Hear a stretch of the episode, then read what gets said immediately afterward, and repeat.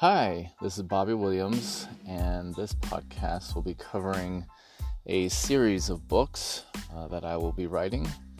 I have uh, published the first one, uh, The Universal Law Love Defined, and we'll explore the concepts that uh, I've put forth in that book. Uh, we'll also be talking about my second book, uh, The Spiritual Manifesto Stewardship. And then the third book, uh, I'm still working on that title. And uh, but we'll be talking about the concepts in these books and anything regarding the kingdom. And I named this podcast Isaiah's Kingdom because it follows along his description of God's kingdom.